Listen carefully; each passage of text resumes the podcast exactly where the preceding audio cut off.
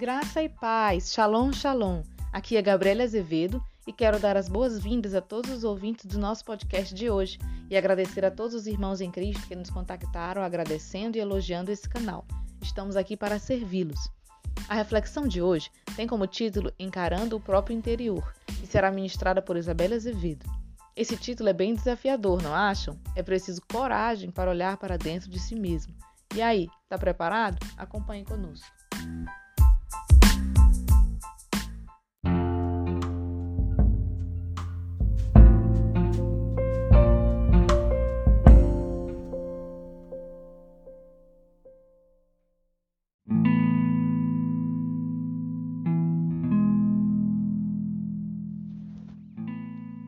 Paz, amados irmãos, bem-vindos ao nosso podcast de hoje, cujo tema é Encarando o próprio interior.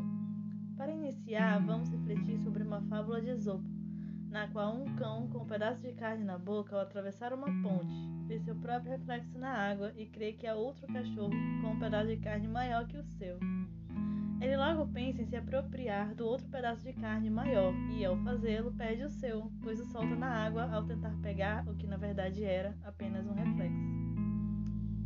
Vamos entender essa história à luz das Escrituras.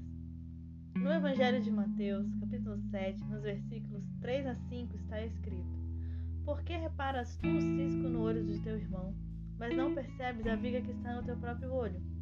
E como podes dizer a teu irmão: Permita-me remover o cisco do teu olho, quando há uma viga no teu? Hipócrita, tira primeiro a trave do teu olho, então poderás ver com clareza para tirar o cisco do olho de teu irmão. Muitas vezes as pessoas creem que o problema é externo, quando na verdade o que elas veem é um reflexo de si mesmas. Ao invés de observar o que há dentro de si, acabam apontando para os outros da mesma forma que ouvimos na ilustração, o cão achava que havia outro cão na água. As pessoas, por estarem com a visão distorcida, acreditam ver em outra pessoa erros ou falhas reprováveis que não conseguem enxergar em si mesmas. Deus nos chama a essa reflexão para que busquemos fazer uma autoanálise em toda e qualquer situação, pois certamente o Senhor primeiramente quer falar conosco na primeira epístola do apóstolo Paulo aos Coríntios, no capítulo 11, versículo 31, está escrito: Se nós tivéssemos a cautela de julgar a nós mesmos, não seríamos condenados. Olhando para o nosso interior, para cada atitude pensamento, podemos entender o que precisa ser mudado, o que precisa ser transformado por Deus. E é necessário fazer isso cautelosamente, analisar a nossa alma. E não é fácil encarar a si mesmo, o próprio interior. Não é uma tarefa fácil pois requer encarar todas as coisas feias que fazemos questão de esconder. Contudo, ao ver a feiura em nosso próprio coração, também nos tornamos capazes de ver a beleza do que Deus faz dentro de nós, quando permitimos que Ele entre em nossas vidas, quando nos relacionamos com Ele diariamente.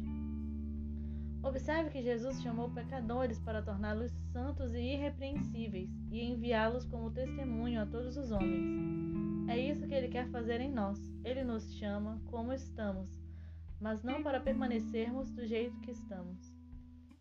Você que está olhando para dentro de si mesmo e reconhecendo que precisa ser transformado, saiba, há uma solução para você. Você que está ferido, entristecido, magoado, com o coração despedaçado, saiba, há uma solução para você. Deus nos ama infinitamente, poderosamente, grandiosamente ao ponto de ter nos reconciliado com Ele quando ainda éramos seus inimigos, conforme está escrito em Romanos 5,10.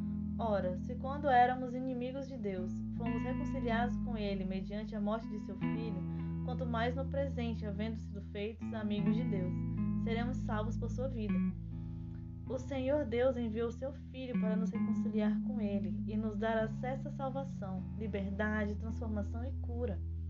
Se quando éramos inimigos, Deus nos amou e nos reconciliou com Ele por meio do sacrifício do seu Filho Jesus, quanto mais agora que somos seus amigos, nos salvará, nos transformará e operará eficazmente em nós a sua boa obra, a fim de que sejamos feitos sua imagem e semelhança como filhos amados.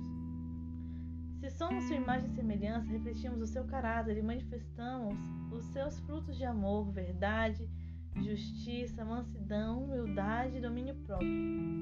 Hoje mesmo Deus quer curar você, pois o espírito está pronto, mas a carne é fraca. Veja o que aconteceu durante a prisão de Jesus, no capítulo 18 do Evangelho de João, nos versículos de 15 a 18.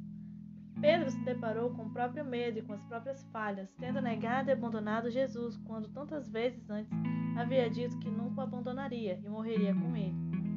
Seu espírito estava disposto, mas a sua alma, a sua carne temia e ainda não estava preparada. Após a ressurreição, ele foi confrontado por Jesus com muito amor quando o Senhor perguntou a ele três vezes: Pedro, tu me amas? Tu me amas, Pedro? Tu me amas? Observe que Pedro havia negado o Senhor Jesus três vezes, e para curá-lo, o Senhor perguntou três vezes se Pedro o amava. A cada vez que Pedro repetia que o amava, a dor da negação era retirada.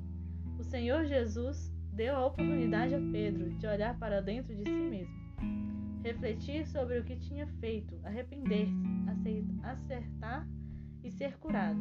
E Ele quer fazer o mesmo com você. Da mesma forma, Deus nos confronta em amor, nos fazendo enxergar todas as coisas que não queremos ver.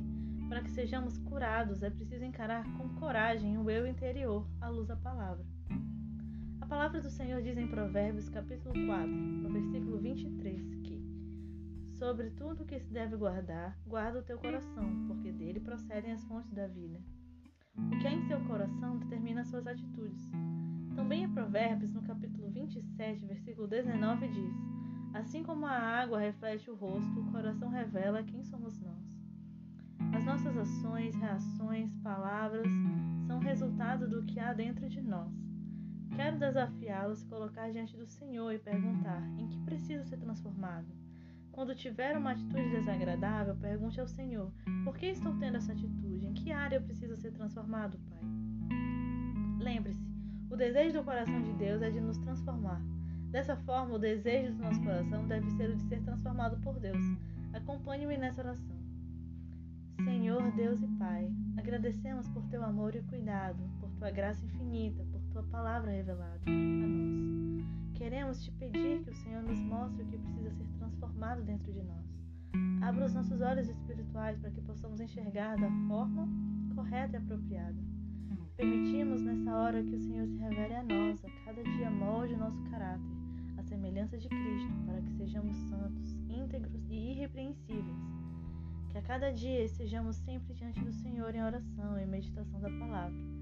Te agradecemos, pois sabemos que Tu és um Deus que ouve orações e o nosso clamor. Muito obrigada, Paizinho. Em nome de Jesus. Amém.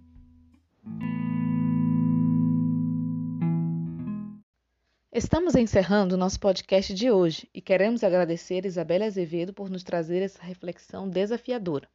Agradecemos aos amados irmãos que nos acompanharam nesse podcast. Fiquem ligados para os próximos episódios, nos quais teremos reflexões abençoadas com homens e mulheres de Deus que compartilharão conosco acerca do Verbo da vida, Jesus Cristo. Até a próxima, se Deus quiser.